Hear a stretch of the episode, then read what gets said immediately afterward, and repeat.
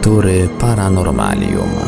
W dzisiejszym odcinku Lektur Paranormalium zaprezentujemy fragment książki Arnolda Mostowicza o tych, co z kosmosu, wydanej w 1987 roku. Jest to kontynuacja prezentowanej już na naszej antenie książki My z kosmosu. Wydaną w dwóch tomach książkę o tych, co z kosmosu prezentujemy na naszej antenie w odcinkach w całości. Zapraszamy do słuchania. thank you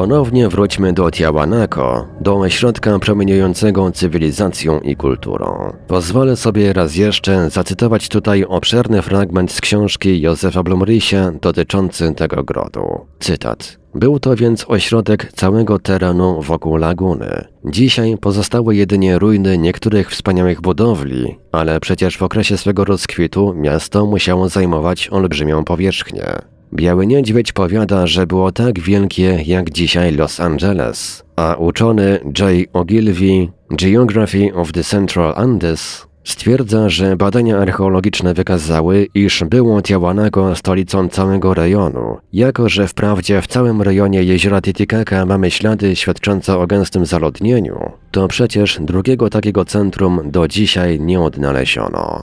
Koniec cytatu. Zważywszy klimat tropikalny, jaki w tym rejonie panował, ludność zamieszkiwała prawdopodobnie mniej trwałe chaty, które pierwsze padły ofiarą kataklizmu. Nic dziwnego, że śladu po nich nie zostało. Kiss w książce Das Sonnentor von Tiahuanaco tak opisuje odkrycie świadczące o tym, jak liczna ludność żyła w tym mieście. Cytat. Kości ludzi i zwierząt, a wśród nich takich zwierząt, które dziś już wymarły, leżą zmieszane w namole Tiahuanaco. W jednym z miejsc, gdzie istniało takie zbiorowisko kości, grubość warstwy, jaką utworzyły, wyniosła 3,5 metra. Miejsce znajduje się obok jednej z ruiny Tiahuanaco. Na tym miejscu przebiegają dzisiaj szyny, a pod nimi widać jak gdyby jednorodną, robiącą straszne wrażenie biało-szarą masę, która składa się z milionów większych i mniejszych kości, ze skorup naczyń ceramicznych, fragmentów ozdób z brązu, być może także ze srebra lub ze złota, pereł, z malachitu i wielu innych jeszcze resztek. Koniec cytatu. Podobny charakter mają inne relacje, które pozwalają domyślać się, jak straszna katastrofa runęła nagle na ten gród. Potwierdzałoby to opis katastrofy, jaki znajdujemy w opowiadaniu Białego Niedźwiedzia. Cytat. Stwórca uniósł miasto, obrócił do góry nogami i wbił je z powrotem w ziemię. Koniec cytatu.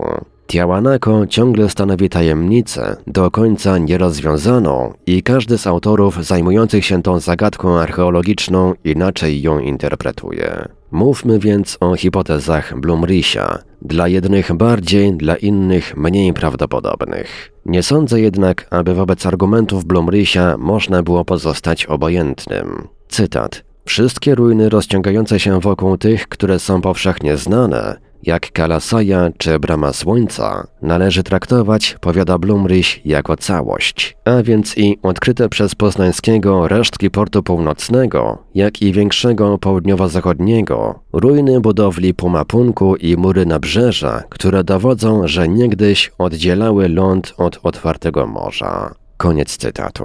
W ten sposób otrzymuje się zarys wielkiej całości.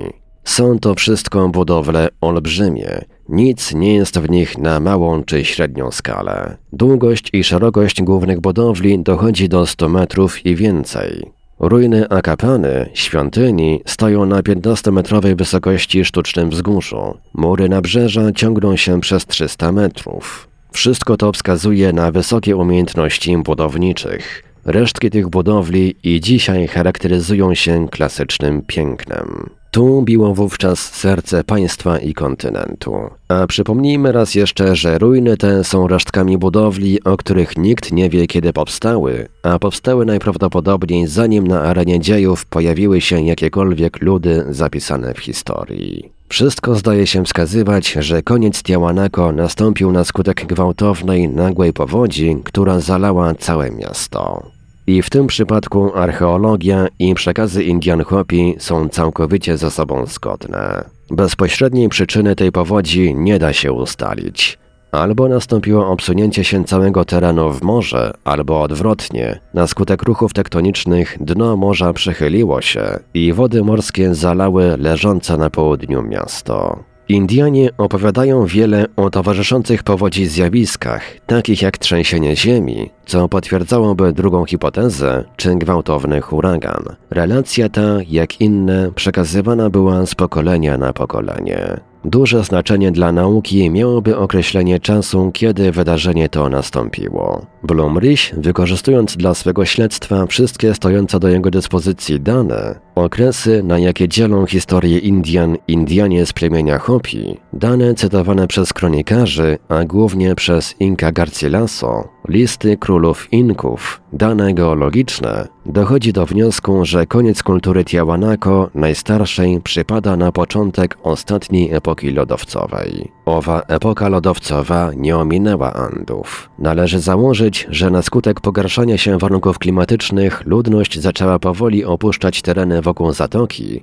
a gwałtowny kataklizm, który później miał miejsce, stał się symbolem końca epoki życia osiadłego i początkiem epoki wędrówek.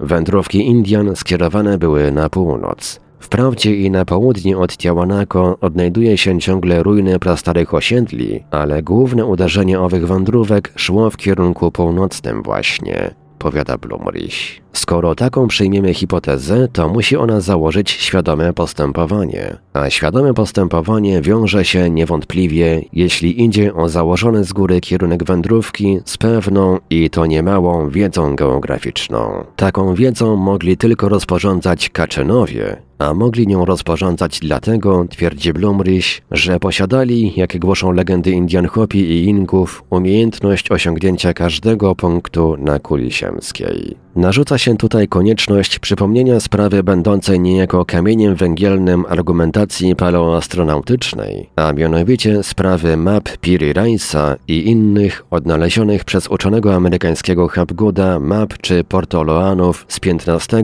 i XVI wieku. Są to mapy, których dokładność i wiedza przekraczają zasób wiadomości, jakim rozporządzała ludzkość w tym okresie. Zdaniem wielu geografów i naukowców innych specjalności, Mapy te musiały być wyrysowane na podstawie map znacznie wcześniejszych, dla sporządzenia których z kolei niezbędna była umiejętność obserwowania Ziemi z lotu ptaka. Dotyczy to w pierwszym rzędzie mapy Oronteusa Fineusa z 1531 roku, przedstawiającej Antarktydę.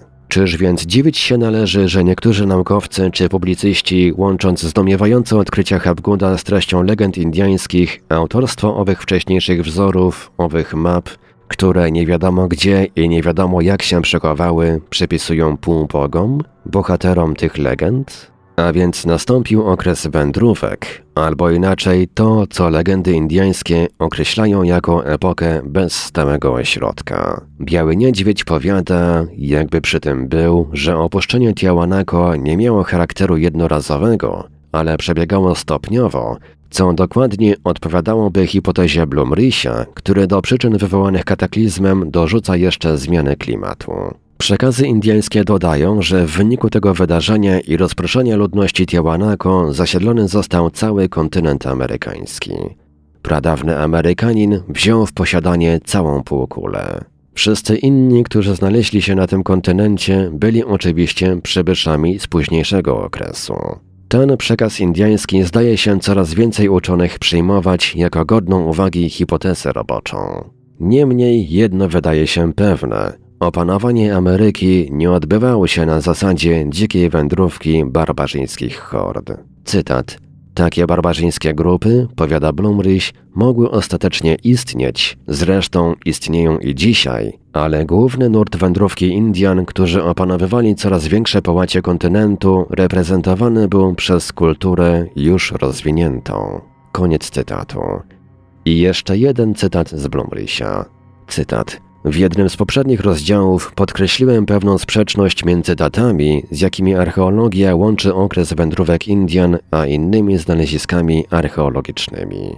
Warto tu dodać, że nigdy jeszcze nauka nie wyjaśniła w sposób zadowalający, w jaki sposób mogły zostać w ciągu kilku tysiącleci zaludnione dwa kontynenty.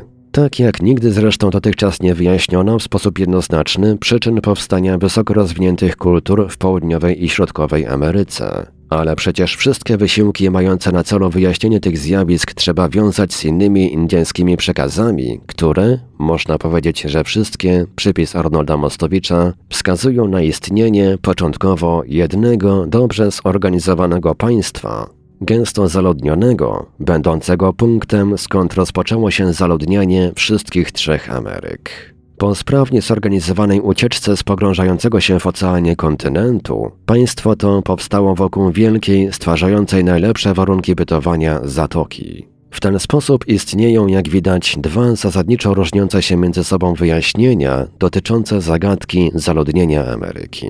Jedna mówi o początkach, które wywodzą się z ośrodków o gęstym zaludnieniu, druga mówi o grupach myśliwych, które przypadkowo dostały się na kontynent bez jakiegokolwiek między sobą kontaktu. Pierwsza mówi o wędrówkach z południa na północ, druga coś całkowicie przeciwnego. Lecz naszą archeologiczną wiedzę można by uzupełnić innymi jeszcze argumentami. Wszystkie wysoko rozwinięte kultury powstały w południowej i środkowej Ameryce. Wszystkie wielkie nazwy miejscowości od Tiahuanaco w Boliwii po Teotihuacan w Meksyku znaleźć można na południu. Żadnych takich znanych czy słynnych miejscowości o podobnym znaczeniu nie spotyka się w północnej części kontynentu. A tam przecież na północy znajdują się rejony, które znacznie bardziej nadają się na osiedlenie niż pokryte dżunglą tereny Yucatanu, Gwatemali lub chłodne rejony płaskowyżu.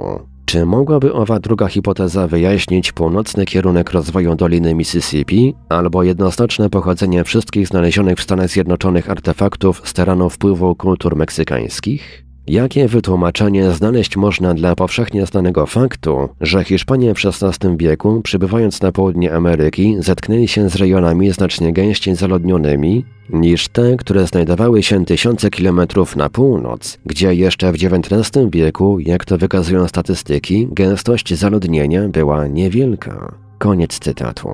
Powyższe podsumowanie jest wprawdzie powtórzeniem tez kilkakrotnie tu już stawionych, ale wydało mi się niezbędne dla przypomnienia tego, co powiedziane zostało na wstępie tych rozważań. Skoro treść legend indyjskich, jeśli o ten centralny problem idzie, tak bardzo potwierdza fakty historyczne, geograficzne i archeologiczne, nie można machnąć ręką na pozostałe informacje zawarte w tych legendach i uznać ich wyłącznie za wytwór fantazji. Ale przecież w jednej jeszcze dziedzinie rzeczywistość potwierdziła legendy indyjskie. Jak sobie przypominamy, Biały Niedźwiedź wiele miejsca w swojej opowieści poświęcił miastu Palatkłapi, które znane jest dzisiaj jako Palankę. Kiedy przed laty opublikowano pierwsze zdjęcia ukazujące odkrycia archeologiczne w Palenkę, Indianie należący do plemienia Hopi byli zachwyceni. Okazało się bowiem, że na fotografiach różnych płaskorzeźb znajdowały się symbole ich klanów, a ponadto ilustracje tych wszystkich wydarzeń, o których opowiadają indyjskie legendy.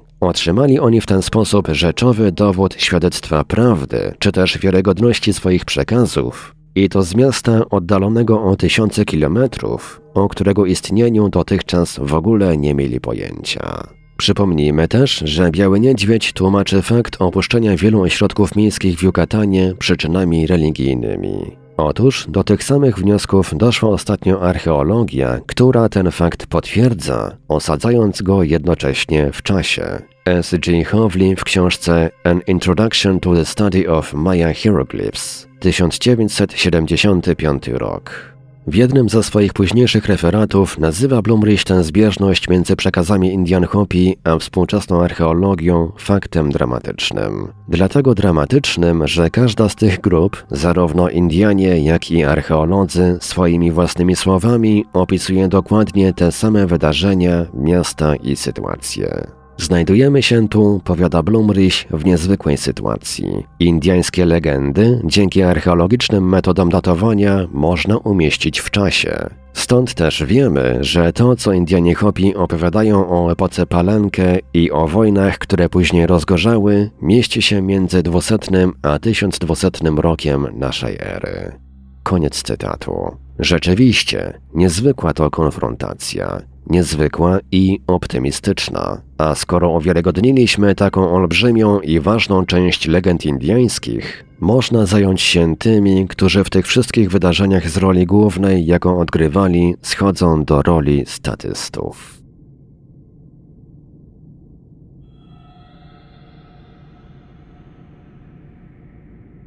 Los Kaczynów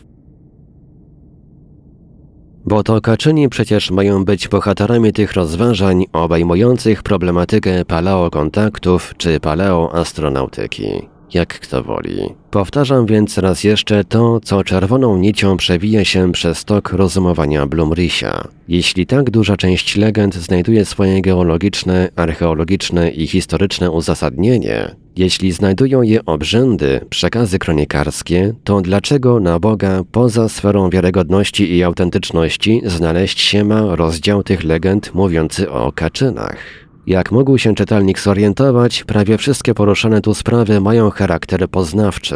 Wzbogacają naszą wiedzę o przeszłości człowieka, bo przecież prawda o przeszłości Indian amerykańskich jest naszą wspólną, całej ludzkości prawdą. I wbrew wszelkim krytykom mam prawo sądzić, że i historia Kaczynów Wirakoczów w wersji Indian Hopi lub Inków należy również do skarbnicy wiedzy o przeszłości człowieka na naszej planecie.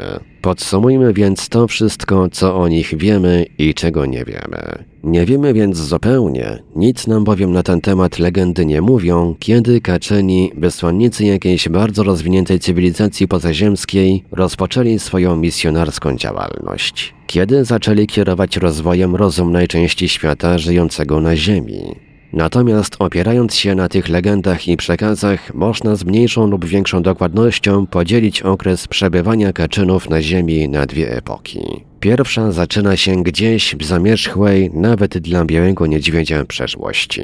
W Kaskarze była już ich obecność, jeśli się można tak wyrazić, ustabilizowana. Większość mieszkańców Kaskary, jak to wynika z opowieści Białego Niedźwiedzia, to ludzie, którzy żyli z rolnictwa. Kaczyni stanowili tu coś w rodzaju warstwy panów, których władza była niczym nieograniczona. Władza ta była skierowana, jak to staraliśmy się uwypuklić, na kształcenie duchowe, moralne, na kierowanie rozwojem kulturalnym i cywilizacyjnym ludności Kaskary. To Kaczyni pierwsi zwrócić mieli uwagę na niebezpieczeństwo zagrażające Kaskarze. Oni zorganizować śmieli planową ewakuację stonącego kontynentu. Oni też, ciągle opieramy się na legendach indyjskich, skierować mieli główną falę uciekinierów na wynurzający się z fal oceanu kontynent i stworzyć tu coś w rodzaju nowego porządku społecznego. To była pierwsza faza ich kontaktów z naszą planetą.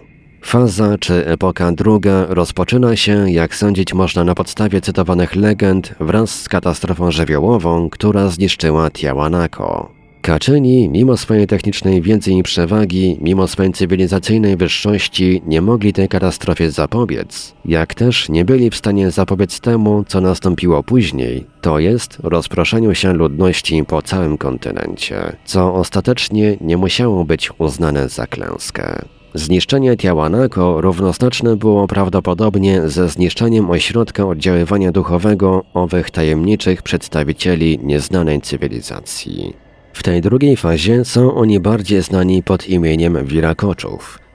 Być może dlatego, że wieści o nich poprzez Inków przekazali kronikarze hiszpańscy. Wędrują po kraju, odwiedzają poszczególne grupy czy klany i uczą, ciągle uczą. Jeszcze raz następuje próba ponownego stworzenia jakiegoś centralnego ośrodka, tym razem w Palenkę, w Czerwonym Mieście. Ale tu już próba ostatnia. To już koniec oddziaływania kaczynów wirakoczów.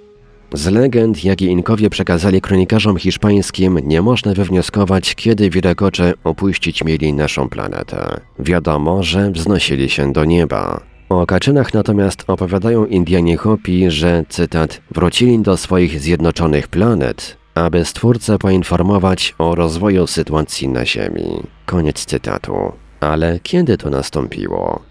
Blumryś sądzi, że gdzieś w IX-X wieku naszej ery. Na podstawie innej książki przekonamy się, jak bardzo trafny to sąd. W każdym razie znikają z naszego pola widzenia, ale, jak twierdzą Indianie, myśmy nie zniknęli z ich pola widzenia. Ciągle nas obserwują i trwać to będzie, jak powiada Biały Niedźwiedź, do końca czwartego świata. Kaczyni nas opuścili, ale o nas nie zapomnieli, pisze Blumryś. Wielu zaś twierdzi, że owe niezidentyfikowane obiekty latające, które nocą i dniem ukazują się na naszym niebie, do nich właśnie należą.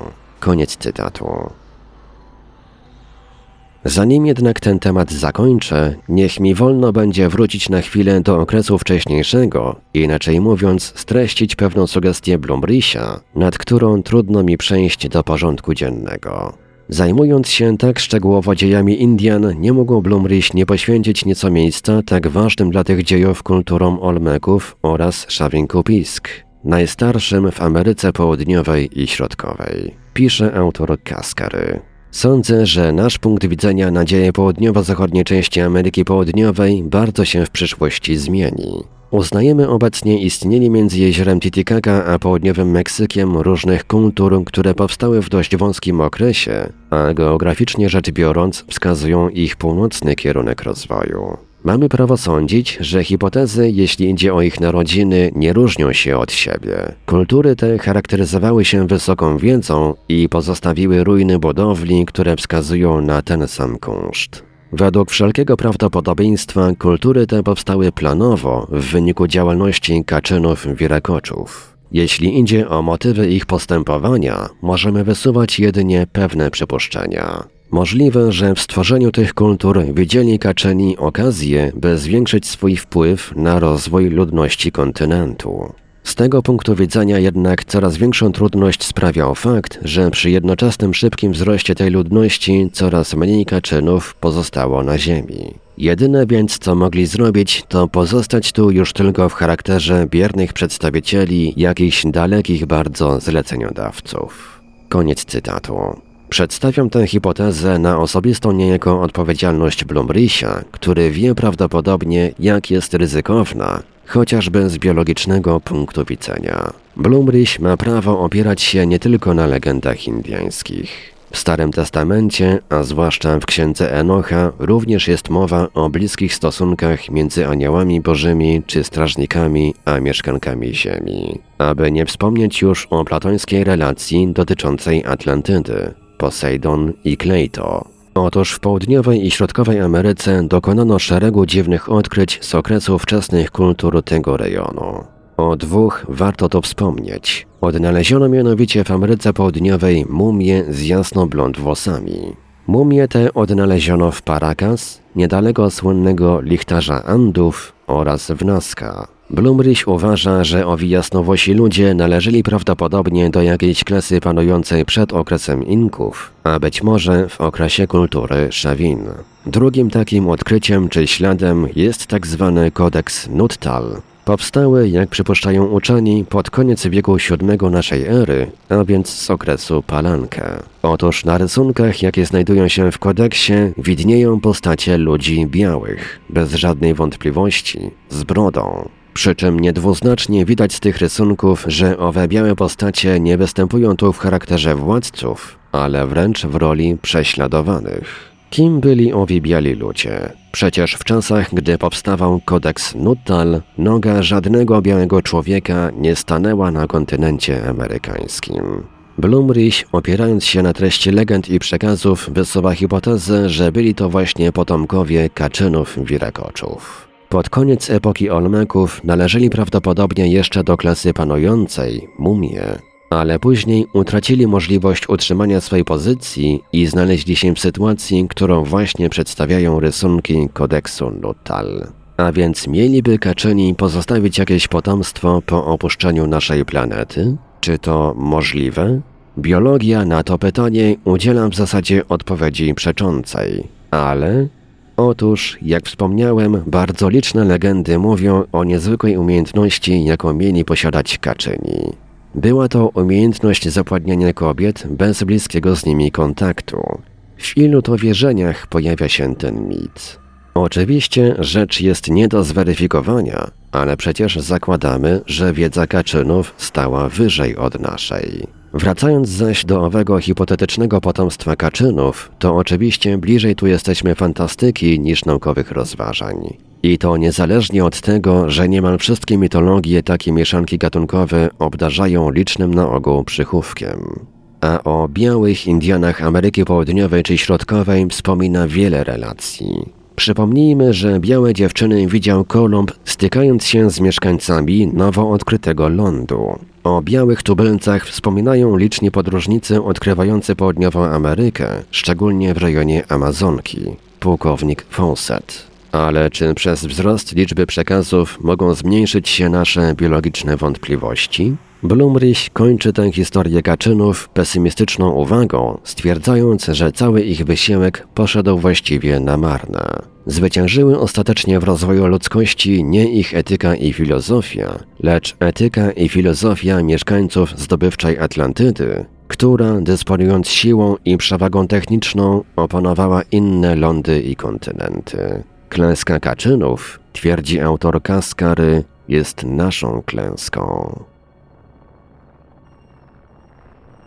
Co z tego wszystkiego wynika?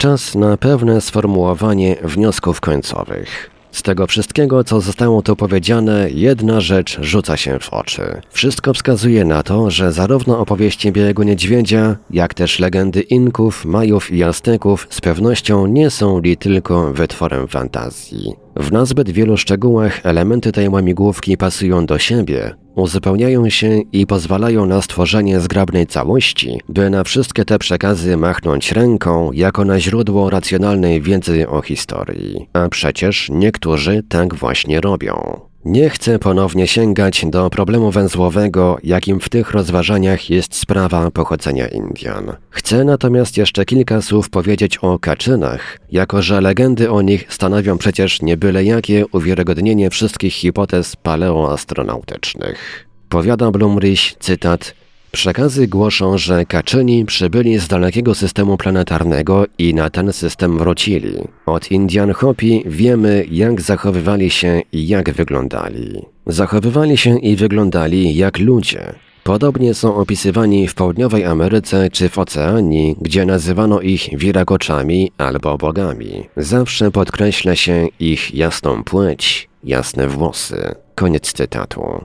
Znajdujemy się w dziwnej sytuacji. Jeśli uznamy kaczynów za istoty ludzkie zrodzone na Ziemi, to ich pochodzenie stanowić będzie dla nas pełną i całkowitą zagadkę. Natomiast nie będziemy się wówczas dziwić ich ludzkiemu wyglądowi i ludzkim obyczajom. Sytuacja odwróci się, jeśli założymy, że są pochodzenia pozaziemskiego. Na wątpliwości dotyczące ich wyglądu, koloru skóry czy włosów, zachowania możemy odpowiedzieć: no i co z tego? Ale wiemy przecież, że wielu uczonych i autorów stara się wszelkimi siłami przekonać nas, że goście przybyli hen z kosmosu nie mogą wyglądać i zachowywać się tak jak my. Ale jakie mamy prawo, aby nie wierzyć informacjom i przekazom, legendom i mitom pochodzącym ze wszystkich krajów i kontynentów, które głoszą, że bogowie wyglądali właśnie tak jak my? Kaczyni, jak to wygląda z owych indyjskich legend, starali się przekazać mieszkańcom Ziemi podstawy niezwykle wysokiej etyki.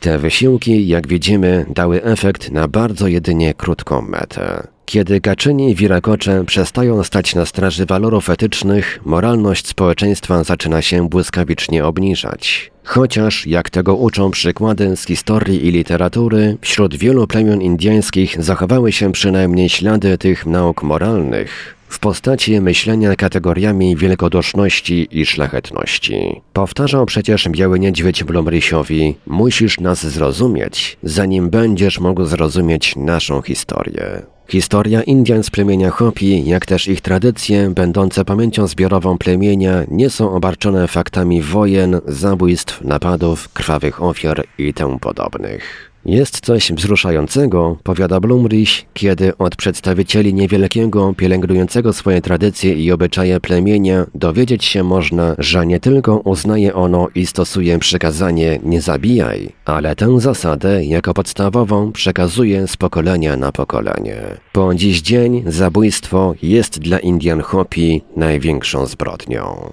Jeśli wszystko to rozważymy w spokoju, jeśli wszystkie te szczegóły zbierzemy razem, dodając do tego pozostałości po wielkich umiejętnościach kaczynów i ich wiedzy technicznej, dojdziemy do wniosku, że wydaje się rzeczą zaiste mało prawdopodobną, aby ich obecność na naszej planecie i wpływ na duże zbiorowiska społeczne były tylko i wyłącznie wytworem fantazji. Zresztą pozostawili oni jeszcze inny ślad po swojej obecności, ale o tym mówić będziemy z okazji innej już zupełnie książki. Skąd więc pochodzili? Przypomnijmy sobie cytowane już wspomnienia Kolumba, bądź też kronikę Hiszpana Andagoi. Obydwa te cenne źródła w sposób identyczny opisują reakcję Indian na widok białych istot, których tubylcy ujrzeli właściwie po raz pierwszy. Nigdy nie byli oni tym widokiem ani zdziwieni, ani przerażeni. Prawdopodobnie do widoku tego byli w jakimś sensie przygotowani. Sądzili widać, że ponownie pojawiły się istoty, które kiedyś przybyły z nieba. A jeśli nie one we własnej boskiej osobie, to być może ich potomkowie. Raczej chodziłoby o tych ostatnich właśnie, jako że pamięć podobnego kontaktu, myślę o żywej, a nie o biernej pamięci wyrażającej się w legendach czy tradycji, dłużej niż jeden, dwa wieki przechowywać się chyba nie jest w stanie. Inaczej powiedziawszy, jeden lub dwa wieki przed przybyciem Hiszpanów musieli wyginąć ostatni przedstawiciele białej rasy, bogów czy półbogów. Bogowie z kosmosu, istoty z innych planet, Przedstawiciele rozwiniętych technicznie cywilizacji, czy rzeczywiście jest to tematyka, którą nie wypada się zajmować ludziom nauki? W poprzedniej mojej książce wymieniłem grono poważnych uczonych, dla których mimo wszystko tematyka ta nie stanowi tabu. Niech mi wolno będzie pod koniec tej części książki poświęconej pracy inżyniera Blumrysia wymienić dwóch autorów, którzy również odważyli się uznać, iż temat ten wart jest, by się nim poważnie zająć. Mam na myśli badaczy amerykańskich Nipera i Morrisa. W solidnym czasopiśmie Science, datowanym 6 maja 1977 roku, zamieścili oni artykuł pod tytułem Poszukiwania pozaziemskich cywilizacji. Autorzy ci z całą powagą traktują możliwość kontaktów ludzi z przedstawicielami tych cywilizacji na Ziemi, w zamierzchłej przeszłości. Piszą nawet, że istnieje możliwość, iż nasza galaktyka jest całkowicie zasiedlona, co oznacza także przypuszczenie, że jakaś niezwykle rozwinięta cywilizacja może posiadać swoich wysłanników gdzieś w sąsiedztwie systemu słonecznego. Oto na jakim terenie spotkać się może współczesna rozwinięta nauka z legendami i mitami, z tradycjami i obrzędami, z opowieściami i przekazami potomków tych, którzy naprawdę byli pierwszymi Amerykanami. Interesujących się tematyką hipotetycznego lądu, który kiedyś rozciągać się miał na dużej części dzisiejszego Pacyfiku, odsyłam do książki Aleksandra Kondratowa Tajemnice Trzech Oceanów. Wydane nakładem wiedzy powszechnej, dwa wydania. Wydanie drugie 1980 rok. Kondratow, opierając się na argumentach w pierwszym rzędzie geologicznych, lingwistycznych i geograficznych, zgadza się w pełni z podobną hipotezą. Pozostałością tego potężnego kontynentu byłaby m.in. Wyspa Wielkanocna. Jeśli natomiast idzie o pochodzenie Indian amerykańskich, to Kondratow jest przekonany, że ich przodkowie przewędrowali na tereny Ameryki z Azji, przez ląd, który rozpościerał się tam, gdzie dziś znajduje się cieśnina Beringa, aczkolwiek przyznaje, że żadnych śladów czy dowodów archeologicznych mogących potwierdzić te przypuszczenia nie znaleziono. Kondratow nie wyjaśnia, dlaczego najbardziej rozwinięte cywilizacje i kultury Indian amerykańskich usadowiły się w Ameryce Południowej i Środkowej, a nie na północy, gdzie, gdyby hipoteza przejścia północno-zachodniego była słuszna, znaleźliby nomadzi azjatyccy znacznie lepsze i korzystniejsze warunki rozwoju. Ale też prawdą jest, że tematyka ta nie interesuje radzieckiego autora. Pozostaje faktem, że jak to wynika z przytoczonych przez Kondratowa prac i badań naukowych, coraz więcej autorów jest przekonanych, iż pod falami Pacyfiku kryje się jakiś zaginiony kontynent i być może jakaś zaginiona cywilizacja. Aneks do rozdziału drugiego. Nazca a Kaczyni. Korespondencja do Józefa Blumrisia, Laguna Beach, USA. Warszawa, 24 sierpnia 1981 roku.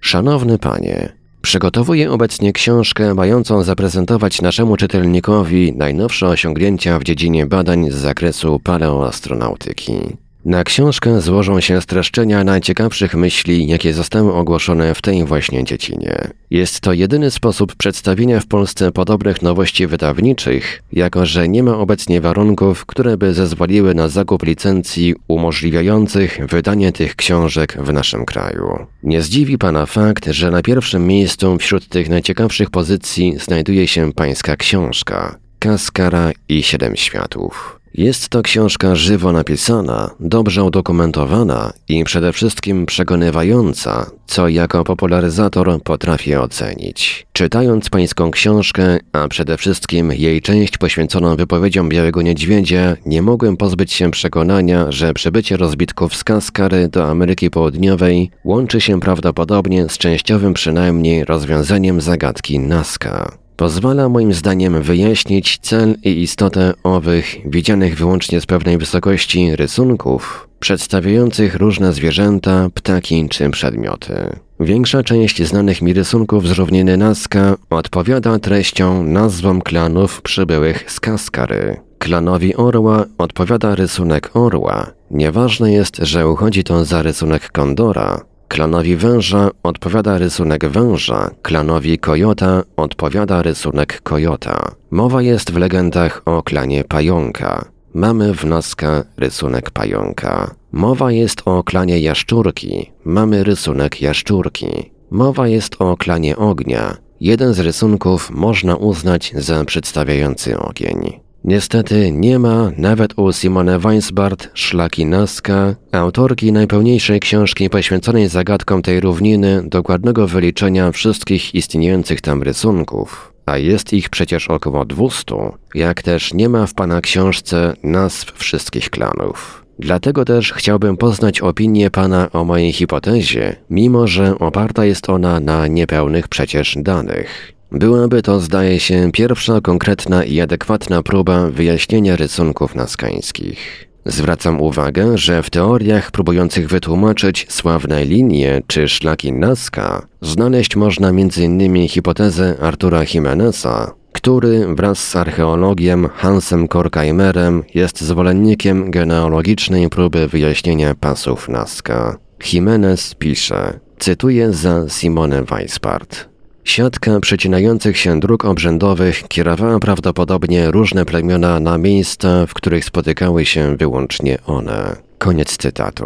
Co pan o tym wszystkim sądzi? Gdyby przypuszczenie moje było słuszne, za jednym zamachem potwierdzona zostałaby wiarygodność opowieści Indian Hopi i wyjaśniona sprawa rysunków z Nazca. Będę panu wdzięczny za odpowiedź. Pozostaję z szacunkiem i pozdrawiam. Arnold Mostowicz.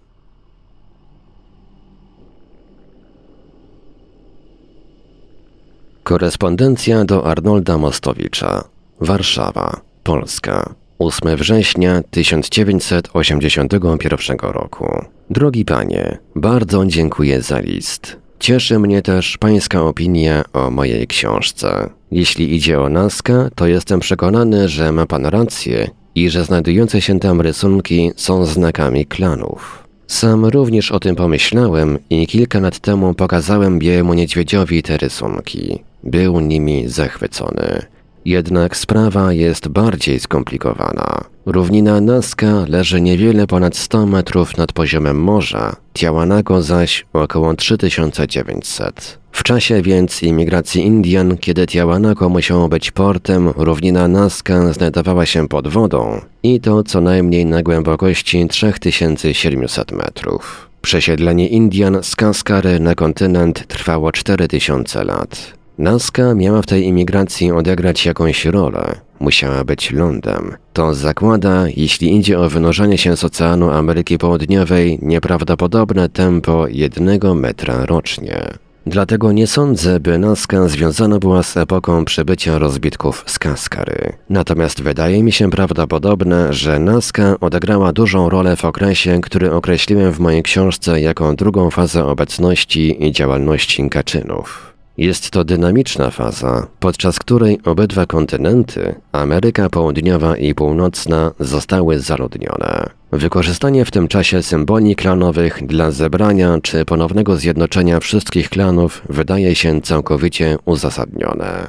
Inicjatywa taka była widać niezbędna, skoro nie cofnięto się przed użyciem niezwykle rozwiniętej techniki, bez której trudno sobie wyobrazić wykonanie zarówno rysunków, jak i owych linii geometrycznych. Sądzę, że przebieg odtworzonych przeze mnie wydarzeń współgra z hipotezą genealogiczną Jimeneza i Korkheimera. Byłbym panu wdzięczny, gdyby zechciał pan któregoś z tych autorów o tym powiadomić. Jeśli idzie o klany w ogóle, to było ich wiele. Dzielono je na grupy zależne od tego, w jaką stronę, lewą czy prawą, zataczały one koło podczas swoich wędrówek po kontynencie północnoamerykańskim. Ale w tym wypadku nie ma to znaczenia. W każdym razie istniały klany niedźwiedzia, pająka, orła, papugi, kojota, wody, borsuka, fujarki, kukurydzy, węża, sokoła, wrony, lamy, dymu, mgły, żurawia itd. Tak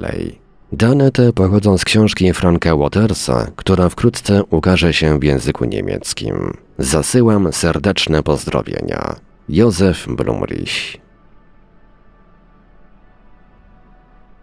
Czyżbyśmy więc byli blisko ostatecznego rozwiązania tajemnicy pasów i rysunków na równinie Nazca? Wydaje mi się, że tak, aczkolwiek nie sądzę, by teorie, które zostały wyżej wyłożone, zyskały poklask oficjalnej nauki. Musiałaby ona przedtem uznać, że Indianie przybyli na kontynent amerykański od południa, że pomagali im jacyś przedstawiciele pozaziemskiej cywilizacji, którzy też mają swój niemały udział w kreśleniu owych gigantycznych rysunków znaków na równinie naskańskiej, a zważywszy, iż zgodnie ze wszystkimi przekazami posiadali oni różnorakie aparaty służące do latania, pasy mogli również wykorzystać. Dla jakiego celu, na to odpowiedzieć nie potrafię.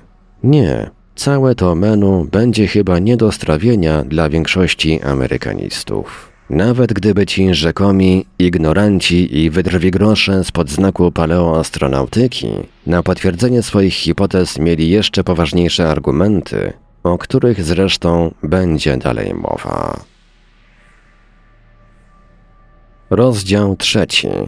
Przedhistoryczny komiks. Książka, którą zamierzam obecnie omówić, nosi tytuł Bogowie, którzy przybyli znikąd. C'est Dieu venu d'ailleurs. Autorką tej książki wydanej w Paryżu w roku 1977 jest pani Christine Deckerlora. Pozycję tę nieprzypadkowo postanowiłem przedstawić zaraz po omówieniu książki Józefa Blumrisia. Nie trudno zorientować się, że łączy te książki wspólny mianownik. I aczkolwiek Kaczynów nie oświadczysz w książce pani Deckerlor, to przecież owi bogowie, o których ogólnie, nie obdarzając ich konkretnym imieniem mówi jej książka, to Kaczyni Wirakocze. Nie zamierzam rzecz jasna niczego czytelnikom narzucać, ale chyba sami dojdą do podobnych wniosków. Przygoda w Peru. Zacznijmy może od przedstawienia autorki. Pani Christine de Kerlor jest francuską urodzoną w Boliwii, gdzie zresztą spędziła dzieciństwo i młodość. Jak to wielokrotnie podkreśla, wychowując się w otoczeniu Indian, wcześniej poznała ich obyczaje, legendy i tradycje. Jako młoda dziewczyna zwiedziła duże połacie Ameryki Południowej. Następnie wraz z rodzicami przeniosła się do Francji, gdzie rozpoczęła studia poświęcone dziejom starych cywilizacji, a szczególnie cywilizacji Ameryki Południowej. Obecnie prowadzi wykłady na wielu wyższych uczelniach w zakresie swojej specjalizacji. Uczestniczy regularnie we wszystkich poważniejszych kongresach grupujących amerykanistów, wśród których cieszy się dużą estymą.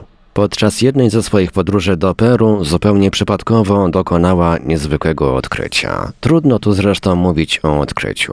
Może raczej o powtórnym odkryciu czegoś, co znane było od pewnego czasu archeologom, ale co nie zostało przez nich, jak twierdzi, docenione. Odkrycie swoje opisała w omawianej tu książce, na którą złożyły się nie tylko opisy, fotografie, szkice, ale także studia na temat pierwotnych religii, analiza wielu obyczajów czy tradycji wiążących się zarówno z tymi religiami, jak i dziejami Indian południowoamerykańskich. Podczas mojej podróży do Peru, pisze autorka, a było to w roku 1970, zwiedziłam wiele najbardziej znanych ośrodków badań archeologicznych na wybrzeżu Pacyfiku i w tej części Kordylierów.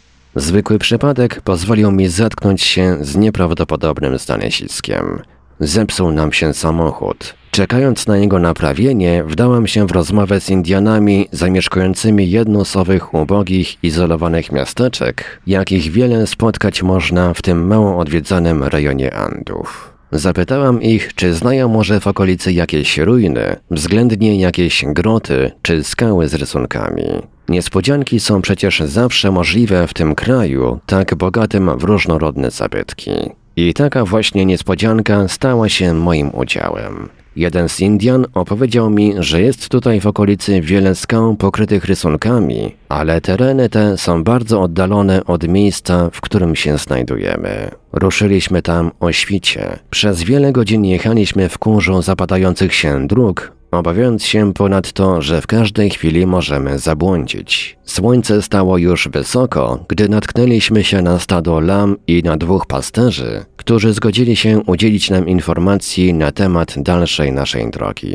Jeden z nich zgodził się nawet nam towarzyszyć i zaprowadził mnie na brzeg szerokiego pasma terenu pokrytego piaskiem. Dalej jednak nie chciał się ruszyć, mimo że zaproponowałem mu solidne wynagrodzenie. Odchodząc, powiedział tylko: Tutaj nie jest dobrze. Dość długo wędrowałem pod palącymi promieniami słońca, aż nagle rozpostarła się przede mną olbrzymia, tak mi się przynajmniej wydawało, równina pokryta aż po firmament mniej lub bardziej wysokimi skałami. Kiedy się do tych skał zbliżyłam, zrozumiałam, że zrealizowało się to, o czym nawet marzyć nie śmiałam. Skały pokryte były petroglifami. Petroglify to rysunki i inskrypcje naskalne pochodzące z czasów przedhistorycznych. Przypis Arnolda Mostowicza. Zachwycona wędrowałem od jednej skały do drugiej. Niektóre z rysunków, bardziej wyraźne, wznosiły się nad ziemią do wysokości 50 do 60 centymetrów. W takich wypadkach pokryte rysunkami skały znajdowały się najczęściej przed blokami o wiele większymi, z których tylko górna część wynurzała się z ziemi. Wystarczyło zresztą nogą odsunąć trochę piasku, by ukazały się natychmiast nowe, wspaniałe obrazy. Na jednych widniały znaki dające się porównać z jakimś hermetycznym pismem, na innych jakieś symbole, różnorakie figury geometryczne, znaki kosmiczne, w tym gwiazdy lub słońce pod wieloma postaciami. Często wszystko to mieszało się ze światem autentycznych lub mitycznych zwierząt. A poza tym obrazy przedstawiały codzienne życie ludzi, ich ceremonie obrzędowe, pasterzy z ich stadami. Najbardziej mnie jednak w tym wspaniałym kompleksie uderzył widok zagadkowych postaci, precyzyjnie pokazanych, przypominających jako żywo współczesnych astronautów. Dlatego przede wszystkim, że były one odziane w olbrzymie kaski. Postaci te widoczne były wszędzie. Wydawać by się mogło, że fruwają, bądź to wznoszą się, bądź to stępują z nieba. Pojedynczo lub zgromadzone w grupy, istoty te zajmowały całą powierzchnię skalnych płyt, przy czym w scenach zbiorowych wyraźnie dominowały nad innymi postaciami, bardziej ludzkimi. Co ciekawsze, istoty odziane w kaski przypominały postacie z rysunków w Walka Monika we Włoszech. Postacie tak często reprodukowane właśnie dlatego, że przypominają kosmonautów. Tutaj takich postaci znalazłam tysiące. Stanowią one niezaprzeczalny dowód, że jacyś goście przybyli z przestrzeni kosmicznej byli widziani i oglądani przez Indian, którzy przecież podobnych ubiorów wymyślić sobie nie mogli. Z jakiej epoki pochodzą te rysunki? Pierwsze wyprawy archeologiczne, które tu się pojawiły, oceniały ich wiek na jakieś tysiąc lat. Badania za pomocą węgla C14 przeprowadzone przez grupę naukowców peruwiańskich i niemieckich, na czele której stał dr Hans Dietrich Disselhoff, były dyrektor Muzeum Etnograficznego w Berlinie, wykazały rzeczywiście, że wiek tych rysunków wynosi od 1000 do 1200 lat. Oznacza to, że powstały one znacznie później niż wszystkie tego rodzaju malowidła odkryte w Europie. W Valcamonica na przykład liczą one około 4000 lat, a w Vallée de Merveille we Francji co najmniej 4500 lat. Warto też dodać, że sztuka malowideł naskalnych rejonów sąsiadujących z Toro Muerte liczy sobie od 6000 do 9000 lat. W rezultacie mego zetknięcia się z tymi rysunkami zacząłem robić jedno zdjęcie za drugim, aż do wyczerpania całego zapasu filmów. Następnie zabrałam się do robienia szkiców. Później wielokrotnie odwiedzałam te tereny. Tereny jedyne w swoim rodzaju na świecie. Nie tylko dzięki obszarowi, jaki zajmują pokryte rysunkami skały, nie tylko dzięki niezwykłej ich koncentracji idącej w dziesiątki tysięcy obrazów, ale przede wszystkim przez olbrzymią wartość niezwykłego dowodu, jaki stanowią niezliczone ilości istot w kaskach. Otworzyła się przede mną olbrzymia biblioteka skalna pod gołym niebem. Czekała mnie teraz olbrzymia praca. Miałem zrozumieć i odczytać tysiące stron w postaci kamiennych bloków, które artyści w ciągu wieków pokryli rysunkami. Artyści, świadkowie zaginionej cywilizacji i świadkowie kontaktów z niezwykłymi przybyszami. Koniec cytatu. Tyle pani Christine Deckerlor. Zajmijmy się więc i my tym niezwykłym znaleziskiem archeologicznym.